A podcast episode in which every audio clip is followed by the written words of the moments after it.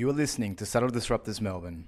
This is the first series of the podcast Subtle Disruptors, telling the stories of those who are quietly having an amazing positive impact on their city and the world. And I've written a little bit about the uneasy relationship between feminism and football. Um, particularly, like I said at the start, it is such a hyper masculine culture often that accompanies football. And um, I guess I got really used to my worlds only collided when footballers sexually assaulted women. Whereas now, with the new you know, women's league and um, things like what you know Joe Watson did, my worlds get to collide in the most magic way, and I'm so excited about that. I confess that I've loved the local version of football since I was a kid and even now I spend what I consider a bit too much time contemplating the woes of my team. But I also know that football has the potential to be a vehicle for bringing about positive social change. Thus, when I stumbled across this week's guest on Twitter, I knew that a fascinating conversation would ensue. Football and feminism are two subjects that, now I think about it, fit very well together, even though I never suspected I would be talking about them through the same episode on this podcast. I'm Adam Murray, and thanks for joining me as I talk with Carmen Hawker on the subtle disruption of football through feminism. What do you want to start by talking about where you picked for our conversation? Mm, absolutely. Well, when I got the call from you, the first thing that popped into my head was the MCG. and look, that's not uncommon for me. Like I, I think about it. Yeah, it's sort yeah. of like that thing where they say, you know, Americans think about Abraham Lincoln however many times a day or whatever. it's like I, I think about the MCG probably far more than I than I should. Very socially acceptable. Um, yeah, I guess the first place that popped into my head, and um, you know, today being the Friday before grand finals, like Christmas Eve for me. Like it's just the whole city comes alive. Given your podcast is about you know Melbourne, yeah. I think God, what's more iconic Melbourne than the MCG. Yeah, MCG so, on grand final day, exactly. Or grand, the day before grand final day. Yeah, yeah, and outside is just awash with, you know, really happy people, and it's just really exciting. So, been out amongst it. Yeah, um, did you go to yeah, the parade? Did go to the parade. Uh, couldn't see a hell of a lot. Um, but yeah, that was well worth going to, and just sort of, you know, had a little wander round, and they had all the premiership cups of every um, team in a big cabinet. Oh, did they? Yeah. All of them? Yeah, all of them. So I got to see Carlton's 16 yeah. uh, premiership sitting there, gleaning in the uh, sunlight. Yeah. We are both. So maybe we should, for those people that may not know what we're talking about, there might be a few that don't care as well. But for those that don't I, know, yeah, I fear that there's a number of people that have just gone, "Nah, this podcast isn't for me now." Turn off. I promise you, it's okay. It's not going to be all about footy and sport, is it? But we'll, no. No.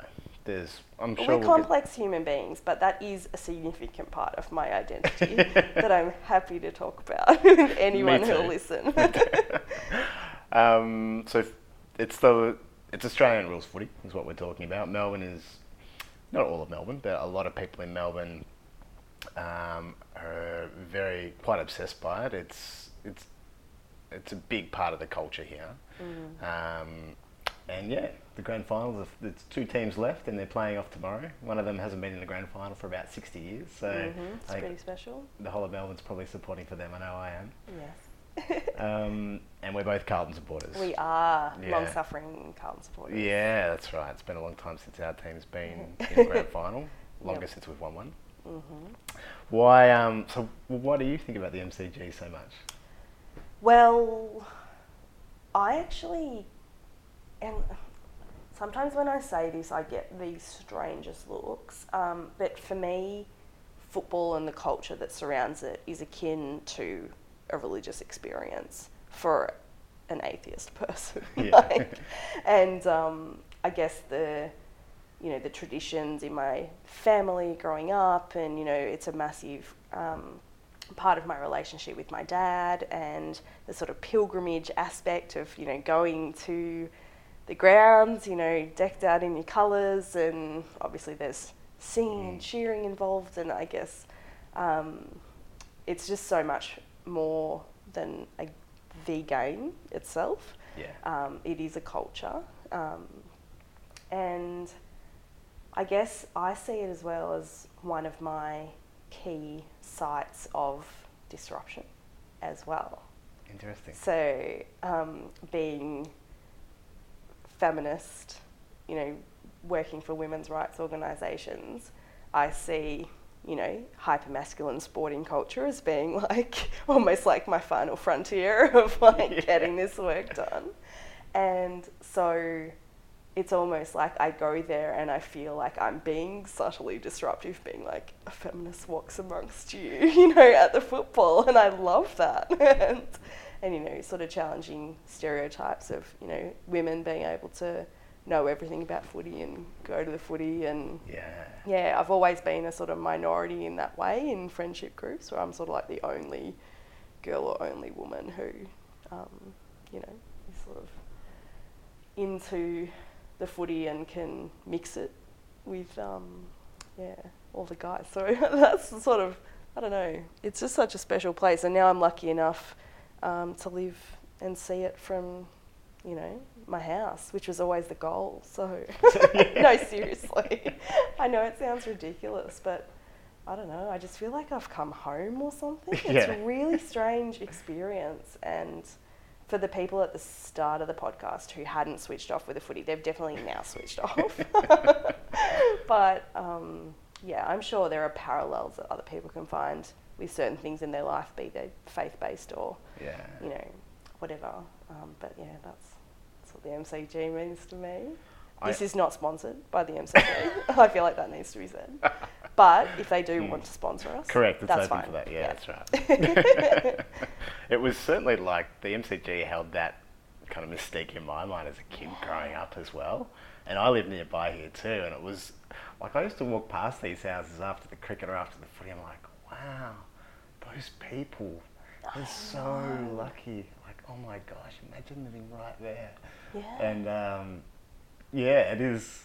I guess in some ways, for me, living close has destroyed a little bit of Oh, that about it? the MCG. No Yeah. way. But it's still, it's it's still, it's something about the way the whole area is laid out too. Sure. Like it's it's the stadium, and there's all the, the history and all everything that's happened there. The Olympics have been there, and so many amazing things. Billy Graham, for those people that are a little bit, you know, religious, was here as well Mm. and, and spoke. But the way it, there's a big park around it, so you really do get that sense of almost seeing it in the distance. Sure. And then you walk to it, and it and it starts to loom large as you walk to it, and it's and there's people walking with you, and like you were That's saying, you know, in the colours, and yeah, it's it's kind of walking. It's walking to a sacred space. It, yeah, and that's what it kind of feels like for me. And I think, um, you know, I pinch myself every day. The sheen, I haven't lost that sort of excitement, or the the sheen hasn't come off it for me. Um, and I'm sorry that it sort of has for you in some ways. I mean, yeah, getting stuck in traffic jams and having road closed every weekend, but I just don't care because Yeah. footy has to happen. So um, I, you know, there's pretty much not a time I don't drive past and just think, wow, I am so lucky and so privileged to to be here. Yeah. and it's pretty interesting times, given you know, given what you've just talked about there, being this um, sub- subversive person in a way coming Yeah. to football and uh, almost a little bit an undercover agent because. Um, well, the women's women's league is starting AFLW Exactly. and starting uh, next year, which is pretty exciting. It's extremely exciting. Yeah, do you want to talk a bit about that? Have you have you been a have you followed that journey for a long time? Um, I'd love to say that I did, but I haven't, and I'm a new bandwagoner, I guess.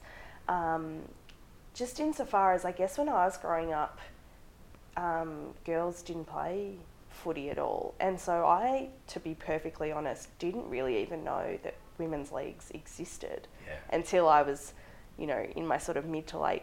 No, no, I'm I'm 27. I can't say mid to late 20s yet, really, can I? But until a couple of years ago, um, and then it's sort of too. I didn't feel like you know that was something that I was going to join then.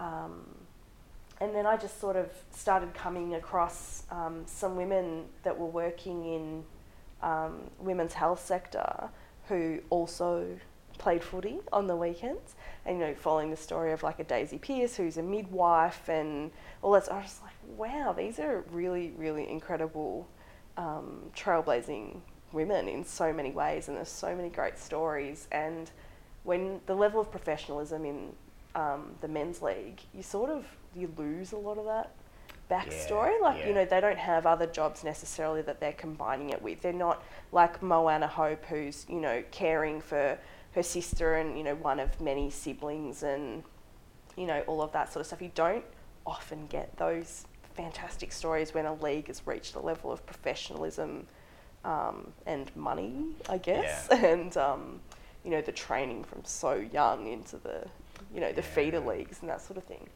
But um, yeah, so I think that there's so many fascinating stories for the women's footy, and um, like I was sort of saying, I see sport as just a really great vehicle to talk about other aspects of social change. Mm. Um, yeah, and so I actually really enjoy watching the couple of games that got televised this year. That was women's games, yeah. absolutely phenomenal. Um, and yeah, just sort of starting to dip my toe into going along to some of the events. And I went to a Women of Carlton event that was Yeah. you know, brilliant. And it was it was really so it was about um, changing almost like a changing of the guard of the old boys club feel that Carlton Footy Club has had for so many years, and with um, the federal sex discrimination commissioner Kate Jenkins, is on the yeah. board, Yeah. um, and also very well known sort of Victorian woman Mary Crooks, who um, is the head of the Victorian Women's Trust. She's also mad keen Carlton supporter, and with those two there, I think that they've you know sort of been in the ear and leading you know some of the, the hierarchy there, and, and they held this um, inaugural um, Carlton Listens to Women event Yeah. uh, that I was lucky enough to go along to with I think about a hundred women, and they were sort of asking us about our experience of the club, of the brand, of the boys' club feel, of you know how safe do you feel at the footy, Yeah. and all those sorts of things, and it and it felt um, like a really meaningful thing to be part of. Yeah. Um, and I just, I, c- you know, you go back 20 years and something like that would have never happened yeah. and you can see how far you know we're sort of coming and when it feels never ending the push for you know equality or social justice you need to celebrate those small wins when you have them and that felt like one of those days um, and you know the new women's league feels like one of those moments too Yeah. what were some of the things that women were saying at that event? I'm trying to think back to my table. I mean, overwhelmingly, I left with a sense of um, these women love football more than, you know, more than anything. Just that sort of sense of like, we all love the game and we love the club, but there's a part of it that alienates us and we want it to be better. Like it's almost everyone had the vest like their vested interests in the club doing well and you know being a great place and so it was a really beautiful sort of experience like that. I mean, I remember I was sitting across from an older woman. Uh, she was in her late seventies. She'd travelled from Gippsland to Visy Park, which is in you know Parkville or um, you know, sort of northern suburbs of Carlton, uh, northern suburbs of Melbourne. You know, couple of hours she'd travelled to get there by nine o'clock in the morning. Yeah. And I told her, oh, I was uh, six years old when Carlton won their last premiership, and I've never seen success. Tears in her eyes of just, oh my goodness, I feel so sorry for you. and, and I just remember thinking, like, wow, these people are as passionate as I am, and they're all in the same room together, and that's really magical. Um, and look, I went there with a specific lens to talking about um, Carlton had launched a family violence prevention campaign um, with the support of Kate Jenkins. Um, and I guess I just wanted to hear from some of the club officials that were sort of on our table that that was more than just a piece of paper. Like, what's actually happening across the club to make sure that you know it's not just a Yeah. PR exercise, I guess. Yeah. Um, and I came away, away feeling like um, the power brokers at the club were starting to really understand how important it is to, I don't know, treat women as equal. Sounds stupid, but it feels revolutionary in some of these circles. yeah. So, totally. Yeah. It's like I. I guess I don't know if I've changed or maybe I've had a, a bit of a break from footy over the past couple of years because I haven't been as interested because Carlton hasn't been doing so well. but then just coming back and watching a few more games on TV and even turning on a few of the, you know, the, the through the week footy shows.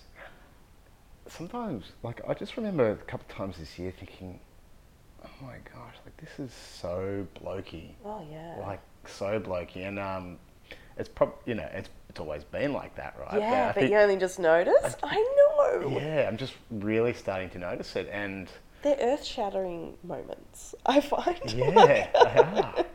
Like, man, this is actually embarrassing. And then this year there was quite a bit of controversy about um, the ice bath Mm-hmm. and um, comments made about a particular female football writer yeah, and absolutely. violence against her. Yeah. yeah, in a joking way, but Yeah. yeah. Oh, it's.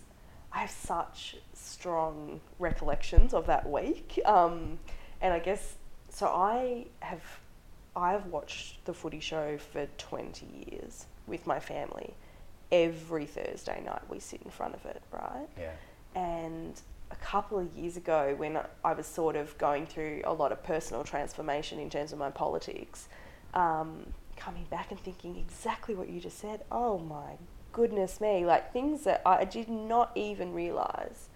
And now I'm so embarrassed to have supported, you know, this show with my ratings, you know, blah blah blah, and then seeking out alternative forms of commentary and um, so you know tuning into Marngrook footy show, which is superb and That's on fabulous. SBS, yeah. Uh, it? NITV. NITV, yeah. Okay. Yeah, and you know not only you know everyone thought when Rebecca Maddern. Uh, made it onto the footy show. Oh, the first woman on a. No, Marngrook has two women every single week in Leila Gurruwiwi and Shelley Ware, who are there. Shelley being a mad keen Carlton supporter as well, so have a soft spot for her. But you know, and then I'd been listening to um, the Outer Sanctum podcast and a few other, you know, groups of women who are obsessed with footy and they exist on the margins or they're sort of fringe dwellers in a way because um, because they're women Yeah. um, and because they have something to say. And uh, I remember I was I was driving because that was Queen's birthday Monday, wasn't it? The the game that uh, Eddie had said those Eddie McGuire had said on Triple M, and I was in the car and listening to the radio, and um, I remember hearing it live You heard it live. yeah. and yelling at into my radio, obviously, just being like, "That's a disgrace," and da da da da da, and um, turning to my partner and being like, "Did you believe he just said that?" And um, and he didn't hear it, so I relayed it back to him, and then he goes, "Oh, geez, that's not really okay." And I thought, "Oh, good." You know, if he thinks it's not okay, it's definitely not okay. it's not just me being hypersensitive or or whatever. And I remember that night um, going onto Twitter and searching for something. I'm, I, and I checked social media every day that week, looking for someone to have made a big deal out of it, and I saw nothing, Nothing. until Erin Riley wrote that piece, and the Outer Sanctum podcast picked it up because they obviously all knew, Yeah. and I felt like I was the only one. Yeah. It's just that people who are speaking out against power brokers of that nature are silenced in a way, and they don't have the platforms that Triple M have and and whatever. So yeah, I remember distinctly, you know, remember like listening to that live, and then you know having a discussion about that actually makes me feel less safe at the football. Yeah. Yeah, and it's really real for so many women. Yeah. or other, you know, marginalised groups, you know, friends of mine from you know, LGBTI communities that feel far less safe going to the football after, you know, things that maybe Stephen Milne has said or, or whatever. So um, I think that the voice from the outer sanctum or outside the mainstream is getting louder and louder. And, um, you know, I feel really strongly about supporting shows like Marngrook Footy Show and, and um, you know, that's why I'm, I'm really keen to keep mentioning Outer Sanctum podcast. Get on it, it's great. um, those women are fabulous. And, yeah, I don't know. It was a pretty surreal moment, though. Yeah. Did anyone else hear that? Like, I can imagine. And then the silence afterwards must have been. it's deafening. Yeah. and then the initial response wasn't that great Oh, as well. Goodness from- me. But, you know, people. I don't. Look, Eddie has a bit of a past history with that sort of thing, but I. I'm not naive enough to think that it's that it's necessarily it's about him or anything like that. It's not necessarily about Caroline Wilson either. It's on a much broader level Totally. and that I don't want to shame Eddie or any other person who makes bigoted remarks like that either. This is a key learning point for everyone. Yeah. And I think that um, the way that a lot of um, women and other commentators approached that incident gave the general community an opportunity to learn why it wasn't okay. Mm. Because I sort of have this thing where, you know, you get accused of, oh God, you know, you can't say anything anymore, everything's so politically correct, da da da da. da." And I don't think it, it shouldn't be this, oh no, I can't say that. It's that you wouldn't want to say that if you knew Yeah. the impact that it had, Yeah. you know. And that's the point that I that I want to get to. It's not that oh can't say that, shouldn't say that. Oops, you know. No, you wouldn't want to when you can see the impacts on real people's lives. Yeah. So I don't know. I agree, and in in some strange way, I'm like I'm kind of grateful. There's two things I'm grateful for. One that Only two. yeah, me too. Every That's morning it. I do my gratitude list, and there's two things, and these are them. there's um, well, one that Eddie, kind of that he exists because he's, Mm. Wow. Okay. Carlton supporter saying that. That's Yeah. epic. but it's a little bit of a backhanded compliment because he, the like gaff that keeps on gaffing. yeah, and he's sort of bringing up these things that are under the, the, the subconscious. It's that subconscious, that casual racism, that casual sexism that exists in our culture everywhere, and it's happening all the time. And people, they don't pick up on it because it's sort of just part of it. And then Eddie will say it. He gives it a, a big audience, and it gives people that are prepared to stand up and speak up a chance to say, this kind of thing that you've all just heard now, it's happening not just It's on the radio, everywhere. it's everywhere, and this is why it's not great. Um, so I'm, I'm grateful, you know, there's someone, that's why I'm grateful for that, and then for the people that, you know, are willing to stand up and articulate why, like people like Kate Jenkins, who can, you know, come and say, this isn't why it's great. Yeah. Yeah. That's it. And I just remember looking at um, if you go on Triple M Footy website and they have like their banner picture, there's literally 20 white men. Yeah. And I just think, what marketing department thought that that was a great idea, for Yeah. one? And how is, you know, it's 2016 and there is still such a lack of diversity of voices in something that is supported by so many millions of people. Like, and it's almost like, and you can draw a bit of a political um, comparison as well, you know, where the you know the Senate or the House of Representatives actually doesn't look like the rest of Australia looks. Yeah. And in football, the hierarchy and the commentators don't look like the rest of the football community, and so Even the playing group. a- absolutely, Yeah. it, that oh God, it's so wrong when yeah the playing group's more. Uh, diverse than the people calling Yeah. the game, like Yeah.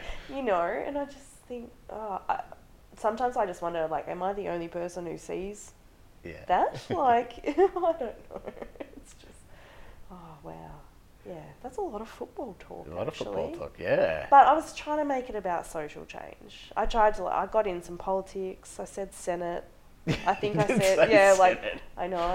I'm. I'm happy. Happy with that. Um, but you know, it's just yeah. I just see it as being a real vehicle that we can sort of use and steer it in the right direction um, to get to where we need to go as activists or as you know change makers or, or disruptors. We need to sort of in some ways latch on to things that already exist and kind of infiltrate.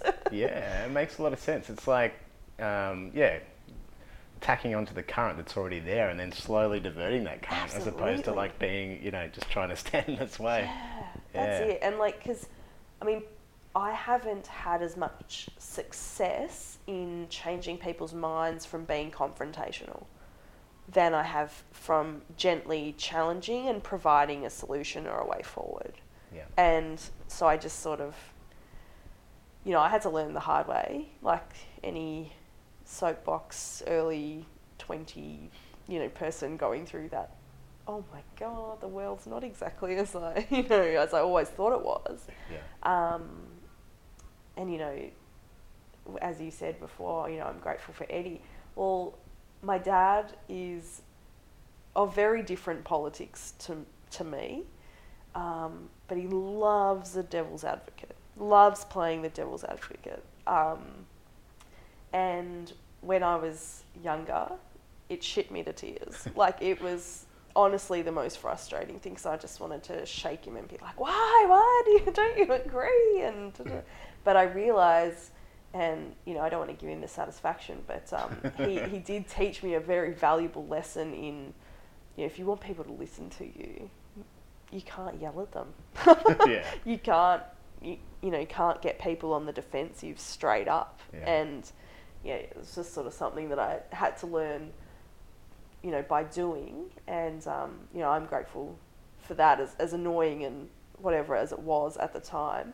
But, um, you know, I just sort of see, and, you know, gosh, my dad's, you know, a fantastic person. He just, um, I almost, when I'm going into any kind of meetings and, um, you know, dealing with people who don't just quite get it or just need a bit of support to get to where you need them to get to in terms of the language they're using or um, the way that they're framing discussions. I just transpose his face onto all of them and I just think, yep, I'm just going to be g- gently, gently, you know, I'll take you on the journey with me. Yeah. You know, come with me in this. Yeah. So, Well, that's probably a good lead in. Like, what, you know, what is the change that you want to see, and how are you? What ways are you bringing that about right now? Yeah, good Yeah. question.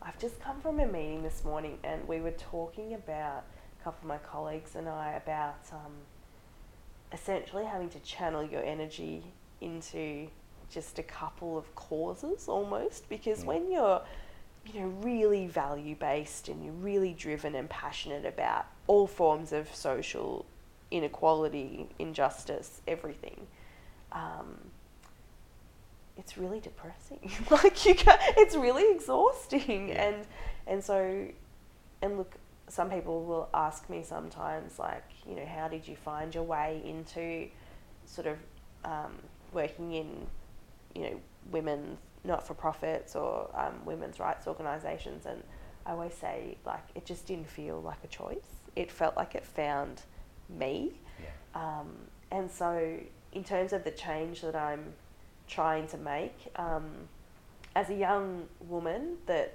um, works in an organisation primarily made up of other young women, I'm really excited and motivated by the fact that I might see equality in my lifetime, Yeah. like meaningful gender equality in my lifetime yeah.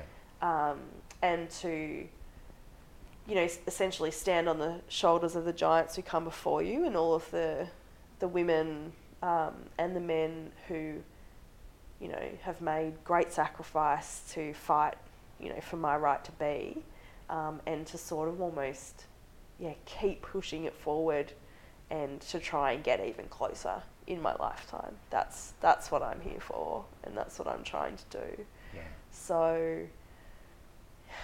yeah, I don't know if that answers your question. Yeah, it does. Can I dig a bit deeper to what what would a quality look like? Yes. Yeah. So that's actually how I start most of the presentations that I do is close your eyes and imagine what would a gender equal world actually look like. And pretty much no one can do it Yeah. because we have no idea what it would look like and I'm the same. So I mean there are milestones and things that we can work towards, you know, like education you know, making sure that education is freely available to everybody, that, you know, young girls aren't discriminated against on the basis of their gender for healthcare or, you know, in the types of livelihoods that they're able to choose and all those sorts of meaningful steps that we can get there. Yeah. I suppose in some way thinking of what a gender equal world would look like is somewhat of a red herring because what we're really after is liberation. Liberation from these damaging gender stereotypes and roles that, you know, men, women, and people who, are, who don't identify on that binary at all are oppressed by Yeah. you know. And so maybe I need to change my slogan to imagine what a you know gender liberated world would look like or something. But um, Yeah. that's kind of food for thought for me. I guess I'm sort of starting with equality, I guess, because it's a an easily understood term. Whereas when you're talking about sort of maybe equality feminism versus liberation feminism, you're sort of getting into really nuanced territory there that people, you know, Yeah. when you're just trying to do a two minute pitch, you can't quite get there quick enough. Yeah. um, but I don't know. Yeah, so I guess that's what I, I, I, I don't know. I don't even know. Maybe closer to what I was sort of saying before about, you know, when the, I don't know, all of the things that make a democratic society function, be they politics or um, business or whatever, when the people making the decisions actually reflect the people that they're making decisions for, maybe that that's what it looks like. yeah. Maybe in a Western sense, at least. Yeah. Um, but I think the main point and the fact that I'm stumbling over it so much is that we have actually no idea. Yeah. It's. Yeah. I. What do you it- think it would look like? Well, it's. I heard a few months ago. I was listening to the. Um, I can't remember his exact title. and I can't remember his name, but he was like the multiculturalism commissioner, something along those lines. And it was a really interesting talk that he gave around multiculturalism and racism, and he was a he was a first or second generation Australian, and Is his first name Tim? could have been, Could be. yeah. I think I know who you mean. I Yeah. should definitely know who you mean. Okay, yeah. Carry on. So, and I actually asked him that question at the end. I said, "Look, what would a what would a truly a truly uh, multicultural society look like?" And he um, he stumbled over it a bit as well Yeah. because I I mean I just I think painting that vision about I think there's a bit of fear about it in some people's mind about well I, I'm going to have to let go of some power. You know this isn't going to be as good for me or it's just it's unknown. I hate it you ah. know? And so I think for me I, I do think about well what could it look like? And he did say some interesting things though. Like he and just referring to he referred to footy actually and he said look it would look a little bit like this. Like if if the the way that football is celebrated and uh, footballers are celebrated, if that if that same enthusiasm and coverage and attention was applied to other areas of our culture, you know, to those who are doing amazing things in social work or whatever it is, Yeah. you know, and who, who are representing their cultures in different ways, or the arts, or you know, a truly diverse culture would celebrate all these things according to their representation, and it's like that's that's what it could look like, and Yeah, that, that kind of I was like, yeah, I kind of get that because it that that, that actually I, I really like that explanation as a starting point, you know, Exactly. to say, and, and I think for me, I do start to like the AFL women is a big part of that for me. It's like, well, why why is the men's game so? Why have I always thought that men are stronger and better and faster, and that they, they can only play that? Look, why why is that like an assumption in my head all the way Mm-hmm. Yeah. through? Then I watch the women's game on TV, and it's it's so skillful and it's tough, and and I see some acts of sportsmanship or sportspersonship. I don't know if that's the right word. Yeah, is. fab. But um, on the field, that I don't really see when no, the men are playing exactly right. as well. yeah. Um, so yeah, that's that's what I start to think about anyway. And yeah. when you were saying that, I was thinking um, people like um, the multicultural minister, or I don't know, whatever, yeah. commissioner, yeah, um, or me, we never get time to actually think about what it might look like because we're too busy just convincing people that it's even a thing. yeah, Like, to convince people that sexism exists or misogyny exists, or to convince someone sometimes that racism exists, that actually is taking up all of their time. You don't actually get a chance to create this, you know, fabulous picture of what, you know, utopia might look like. You, Yeah. you never actually get there. yeah, So, you know, potentially the best way for us to push these discussions along is to just start talking about what we are trying to create rather than wasting our time trying to convince people um, that we should even be doing this work. yeah. Yeah. Because that you know, as you say that, I remember the conver- the the talk that was held there, and there were some people basically questioning that racism existed. Yeah. You know, and Great. and he was you know on the front foot. Ah. And I can imagine that a lot of his talks, he probably has to do that. Like That's it. Yeah. And it's really boring. like to have to constantly convince somebody about inequality when you know it exists, all the facts are there, but they can't see it or they're privileged enough to be blind to it. It's so boring. Like, I'm so over that. Yeah. Like, let's move forward, please. And let's just let, you know, if we can create more of a vision of what it might look like and support people to, you know, actually make it really tangible in their everyday life, then those people who just don't get it will then be the ones who are alienated rather than the ones who are actually fighting for equality. yeah. so that's a goal in some ways. That, you know, like you were saying with the Eddie McGuire, like Sam Newman, who then comes out, you know, in vehement defense of Eddie, he should be the one alienated, Yeah. not Caroline Wilson or the women who stood up for her, Yeah. which is what he did. Yeah. Um, so, yeah, I guess that's sort of Yeah, I like it. my goal. Yeah. yeah. the other day, Jobe Watson, who's um, Yes. captain of Essendon, came back and uh, after a one-year ban, and he decided that he was going to play. And I didn't watch the whole interview, but I saw a little grab of him standing on the TV there, wearing his jacket and his hat. Wasn't it fabulous? What does so on his hat on, on the under the underneath the peak was written in green feminist. Yep. What does that mean to you when a guy does something like that? Yeah, right. Oh, that's a, such a good question, and I, I don't have a good answer for that. Um, I thought it was amazing. I Yeah. thought it was brave.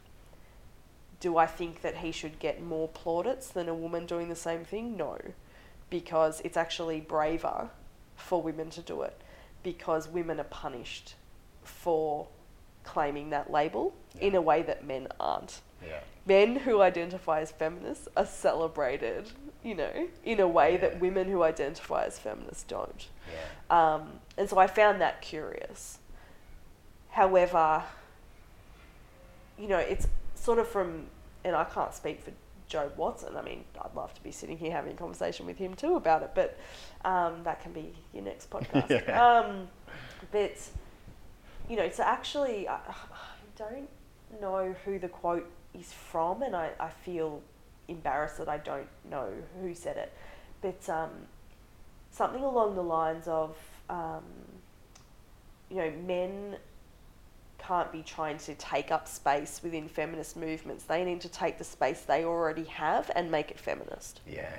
Yeah. And so that's what I see as what as Jobe Watson doing is taking an opportunity that he had to be in front of a big audience and to make a statement and to create some conversation or some social change. Yeah. So that's what I think is fabulous. Like I'm not as interested in, you know, men coming and saying, "Oh, you know, I feel excluded from this event," or "I feel," da-da-da-da."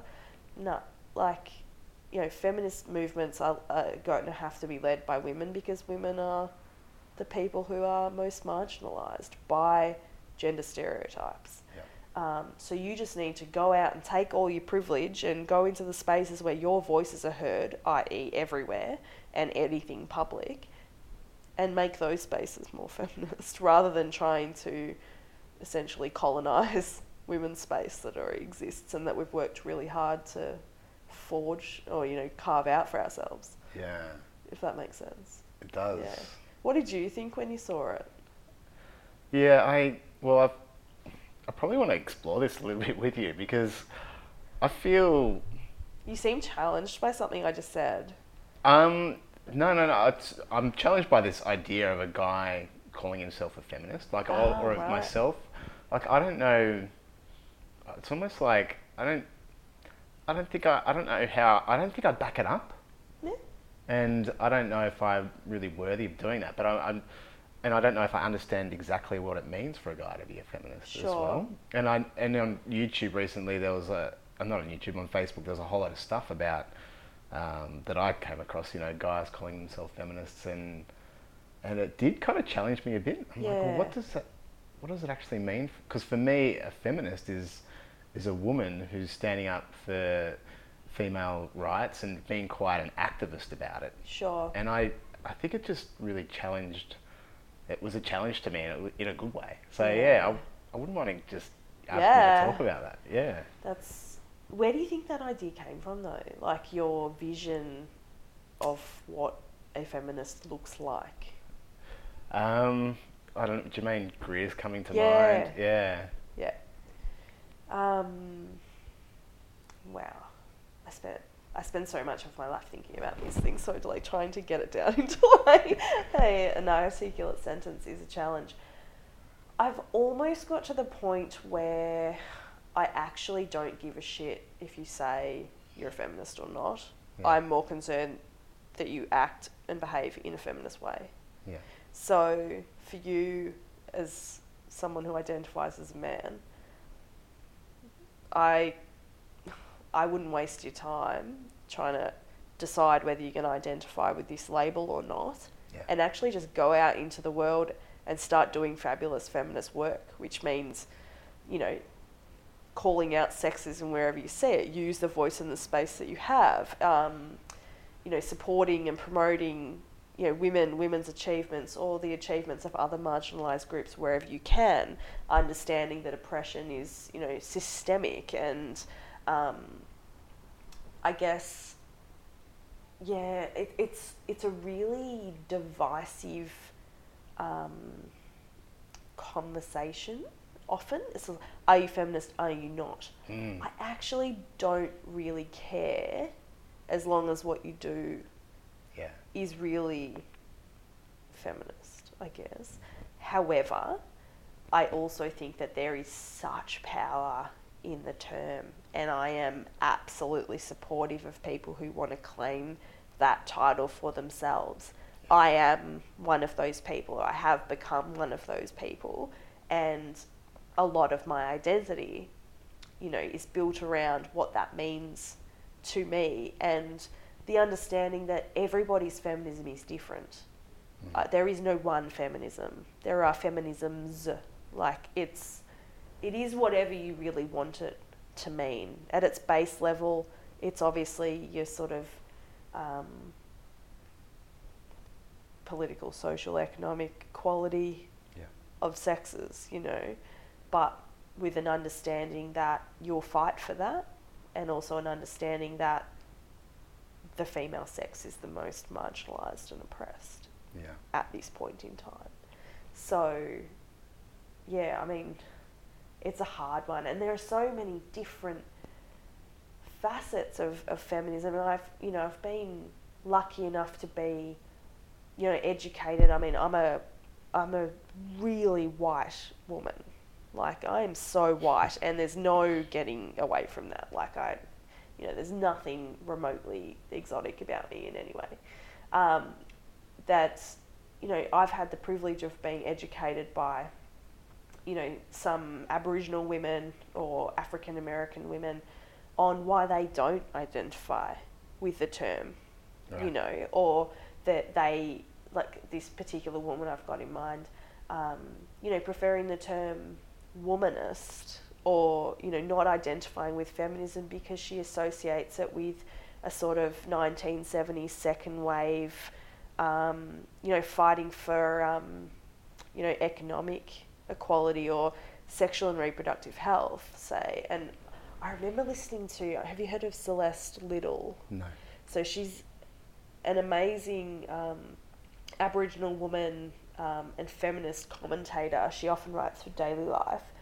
And so, so much of um, our feminism in the West um, is around reproductive rights and reproductive health and access to contraceptives or, um, you know, legal abortion or safe abortion.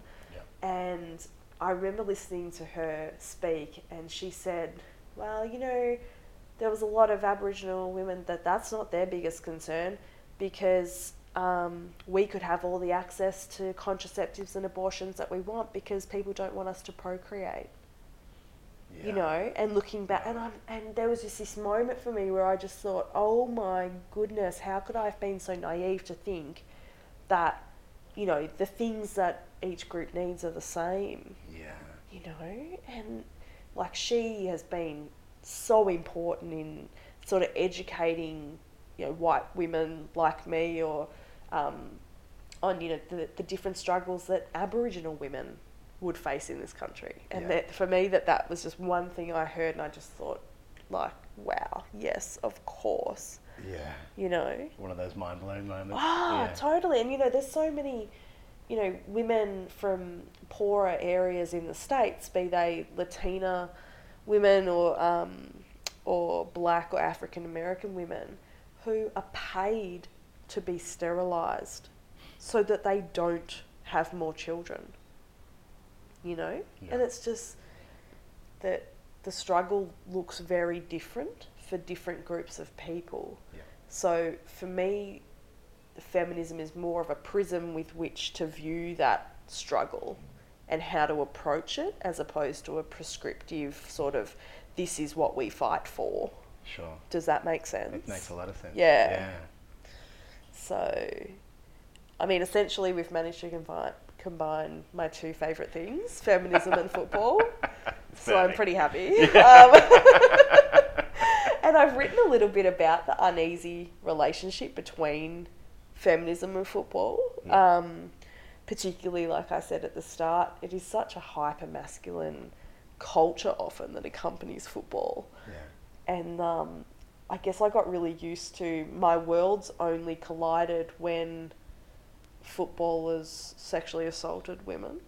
So then, then all of a sudden, all my feminist friends or colleagues in women's health would suddenly care about football or talk about it, and that'd be the only way for my worlds to yeah, collide. Yeah. Whereas now, with the new, you know, women's league and um, things like what you know Jobe Watson did, my worlds get to collide in the most magic way, and I'm so yeah. excited about that. Yeah, like it's fantastic. It does feel like a pretty special time.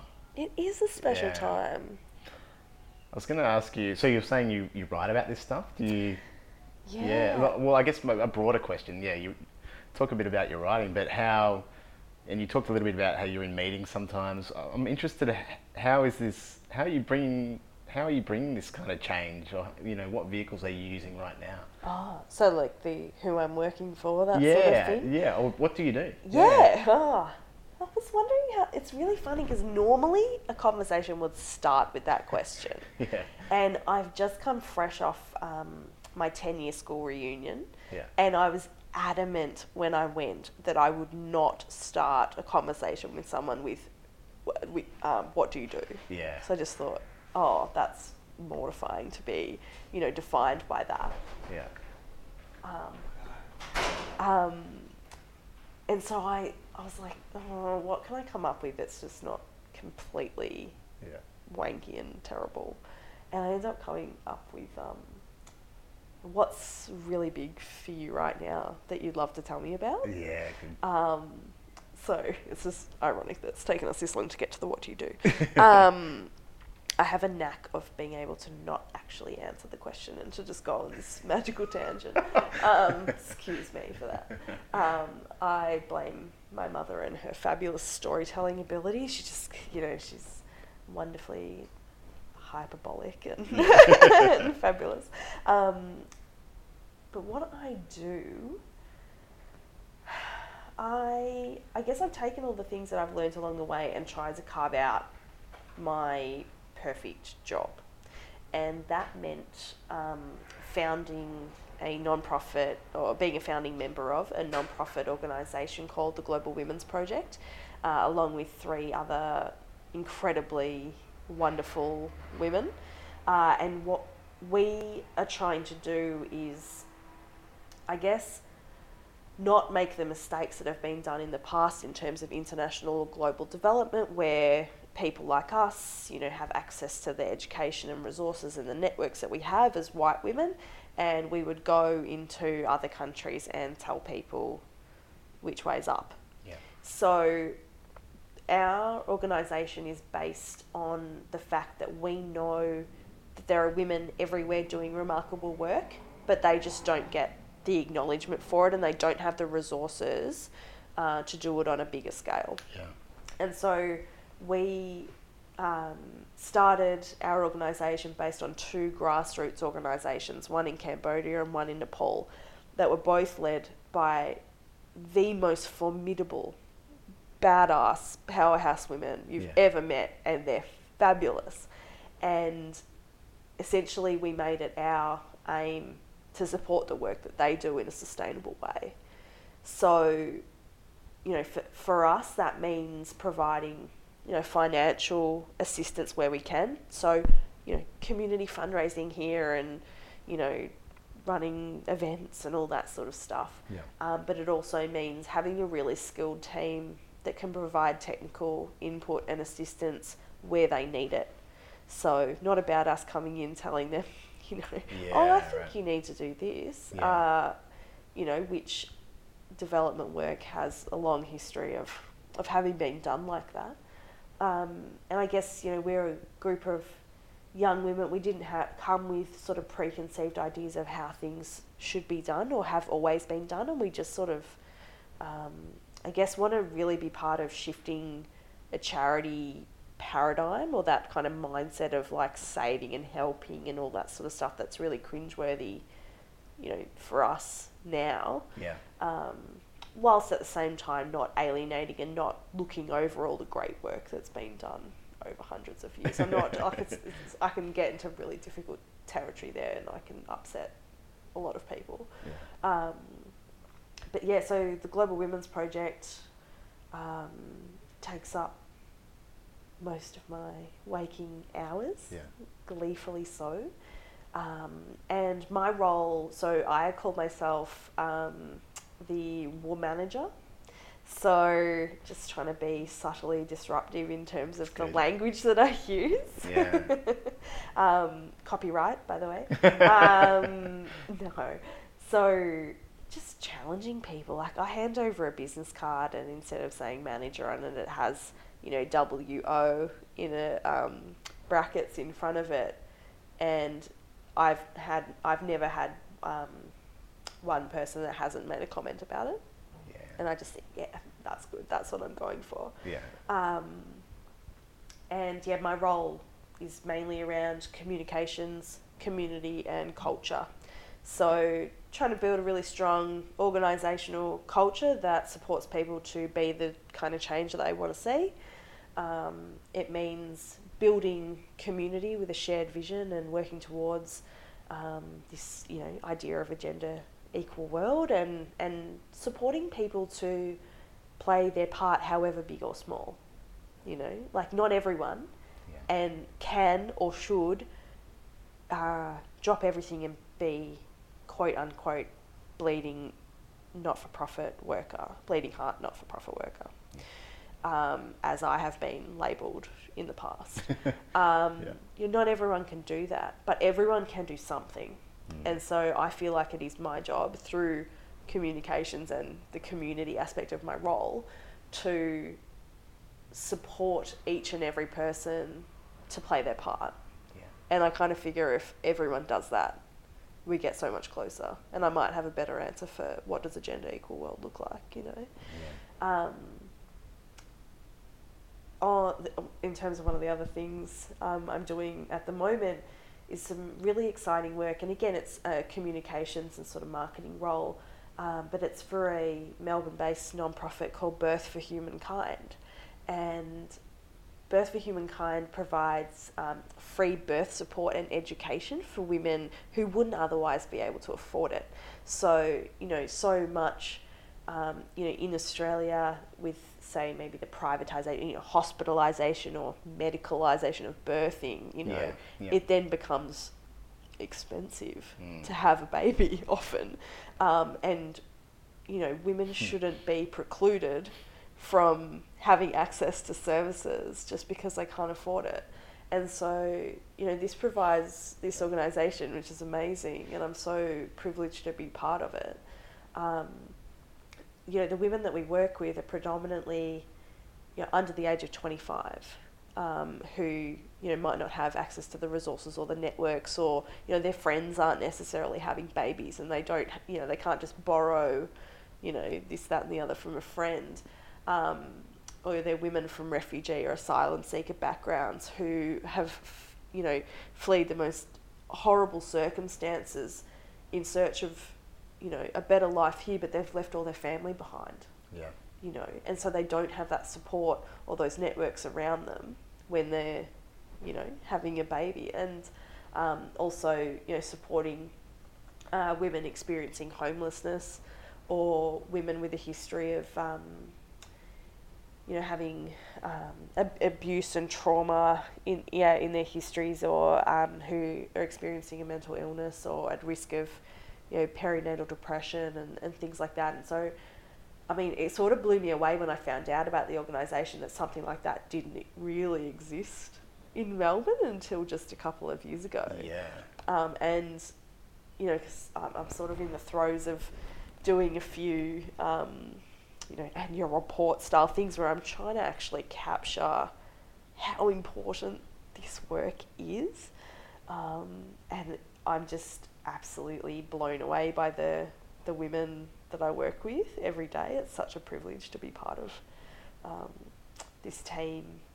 Yeah, so I sort of got there from having um, cut my teeth essentially in a great, you know, regional women's health service and working in a family violence team and working um, in health promotion and prevention of violence against women and doing some community campaigns on, you know, family violence prevention and then just sort of realize that my skills don't sit as well sort of working face to face or be, you know being at the coal face of those things my skills more lie at being able to understand them on a systemic level and then tell you why you should care about it and what you can do about it Yeah.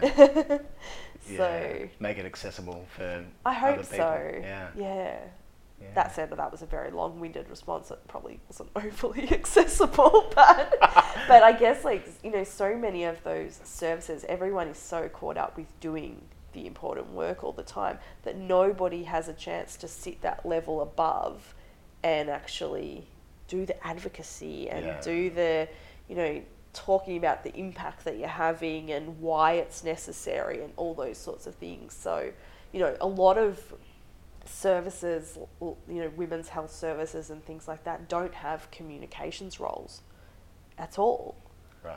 because they're just so under resourced and so busy doing this incredible work. Yeah. Yeah. And um, so I'm, I'm sort of trying to continue to carve a bit of a niche for myself in, you know, in understanding the theory behind it, having seen enough of the coalface sort of front end work, and then be able to sort of translate that for a wider, wider audience. So Yeah, I'm really great. excited of yeah the sort of um, yeah, where I'm at right now, and just sort of getting closer and closer to figuring out what I have to offer to the movement or Yeah. to the community, and yeah, and part of that was the blogging or you know sharing a bit of myself and Yeah. Whatever online. Ooh. Um, but Got a couple of questions for you as we start to wrap up. okay. Um, the first one is about something you'd like to disrupt one day in the future outside of what you're involved with right now, like a subtle disruption. I guess, you know, say um, we did live in a gender equal world. What's, what's something else that's kind of gnaws at the back of your brain that you'd like to be part of? Oh, if I take gender out of it, that's hard. I've never You can put it in, that's all right. If there's Well- something that you're not working in right now, that's. I guess, um, and this is funny actually, because I, I had this exact conversation early this morning where I sort of desi- decided that veganism was my final frontier um, because there are so many parallels between feminism and veganism.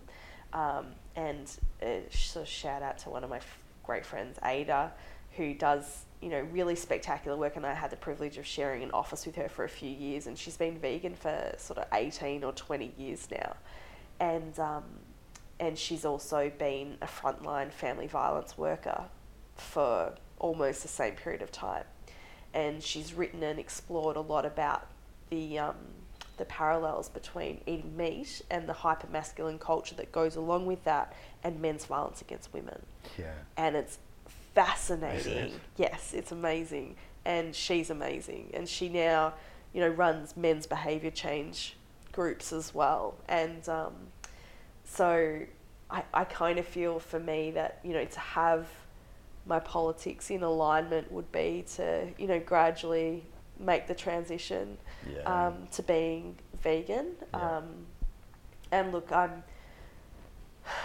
I, I'm, I'm trying.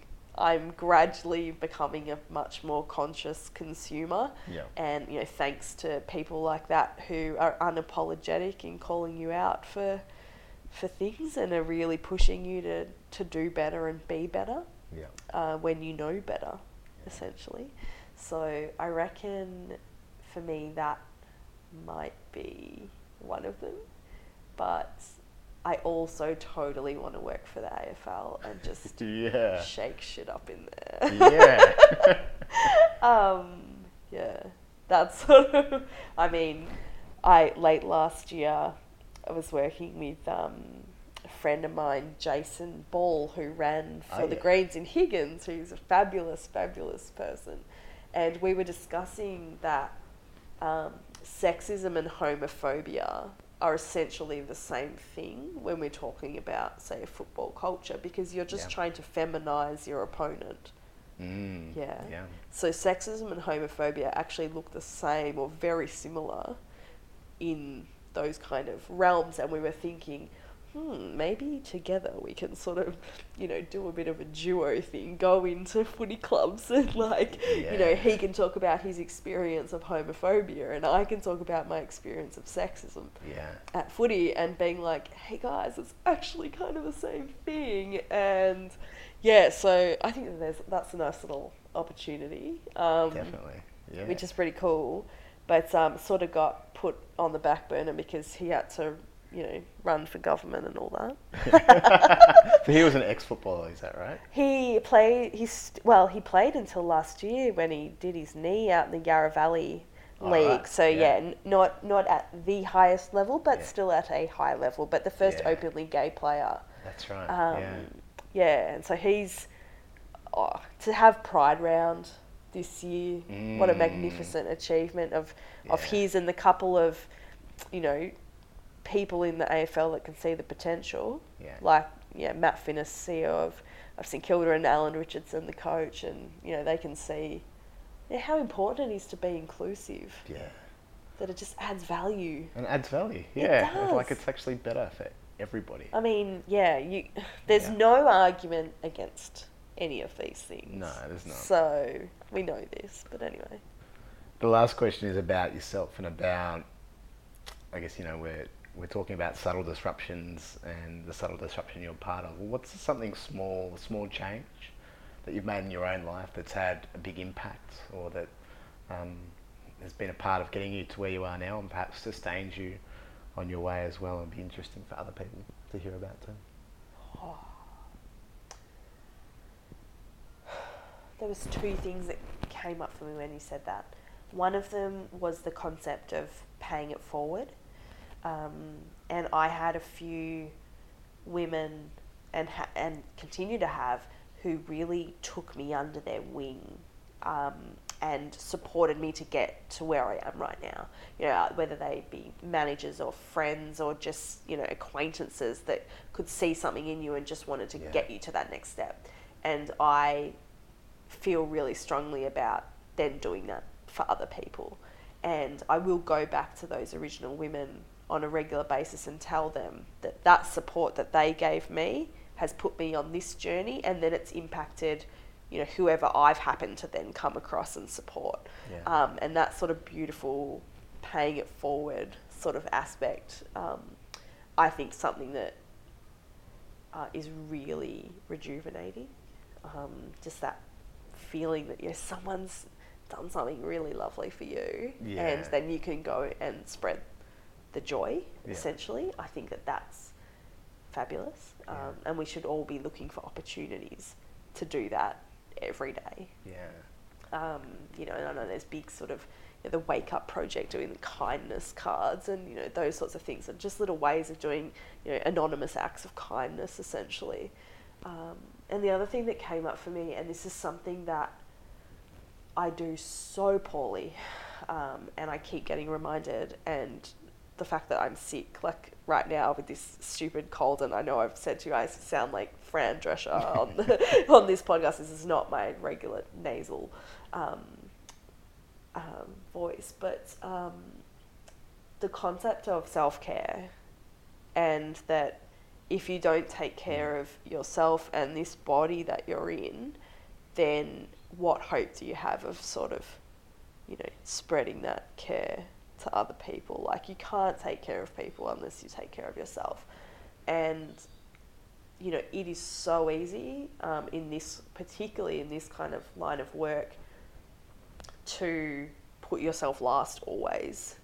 And it's always about the cause, and oh no, but I've got to do it for them, and you know, and you just get to the point where, and I've got to the point where I got I had a year of acute acute illness in and out of hospital and I've had 12 no 10 colds and a flu in the past 12 months yeah. because I refuse to want to take care of myself obviously and I'm sort of at the point right now where I think no this can't happen anymore because it's so unsustainable yeah. um, so I guess just finding what works for you in terms of keeping your energy levels going because this is, um, you know, it's a long, what's the word I'm looking for? Like, it's a long race. Long, long game. Thank you. God, I'm not next to the MCG and I can't remember long game. Um, yeah, I think that that's, you know, social change is a long game. Yeah. So if we don't invest in our personal and physical sustainability, we're not going to have lasting change. Yeah. So. Yeah. I'm I'm struggling with it at the moment. I'm grappling, but I can tell you I'm going to a fabulous yoga workshop for three hours tonight on my Friday night, which is one of the most fabulous ways to spend a Friday night if you're not in front of the footy. Um, and you know, just finding the little things that work for you. Yeah. And they look different for everyone think that's a great way to finish. Yeah, Carmen, thank you for thank well you talking to us while you do have to talk. well, appreciate it. I hope yes, it wasn't too horrible and painful to listen to. Um, but thank you for the opportunity and thank you for the work that you're doing, promoting, you know, people who otherwise wouldn't necessarily have a platform like this. It's fantastic to to have been asked to even be part of this was such a privilege and one of the main reasons I use Twitter. Because I just get to meet all these fantastic. Yeah. it's so easy to find your tribe on Twitter, yeah. and you know I'm so so glad that you got in touch. And yeah, this is a fantastic way to spend grand final leave. You're welcome. I really enjoyed it. Well. Thank you. Thank you. Hey, thanks for listening to this episode of Subtle Disruptors. I hope you got something out of it. I'd love to hear your thoughts on the show, including any suggestions you have for guests. You can get me on email through adam at subtledisruptors.com. And if you enjoyed listening and would like to be part of getting the word out about the Subtle Disruptors of Melbourne, a great way to do this is through jumping into iTunes and rating and reviewing this podcast. I'm Adam Murray, and I look forward to hearing about your own subtle disruption. Bye for now.